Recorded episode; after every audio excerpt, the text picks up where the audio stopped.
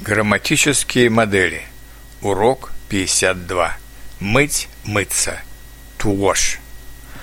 Мыться – рефлексивная форма от неправильного глагола «мыть» – to wash. Вот как спрягаются эти глаголы. Я мою, я моюсь. Ты моешь, ты моешься. Он моет, он моется – мы моем, мы моемся. Вы моете, вы моетесь.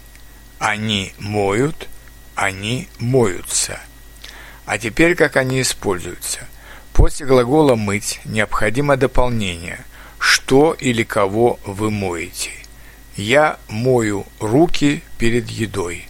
Мать моет сына.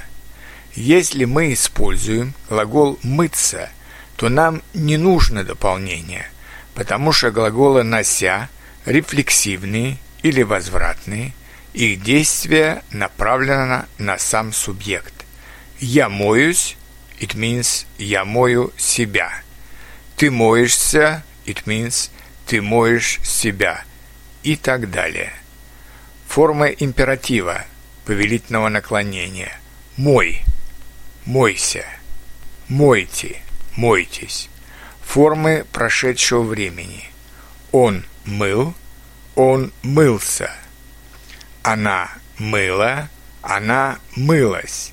Они мыли, они мылись. И еще несколько предложений с этими глаголами. Я мою руки и лицо несколько раз в день. Маленькие дети иногда не любят мыться – Мальчик моет шею с мылом. Девочка моет пол в своей комнате. Мы моемся теплой водой.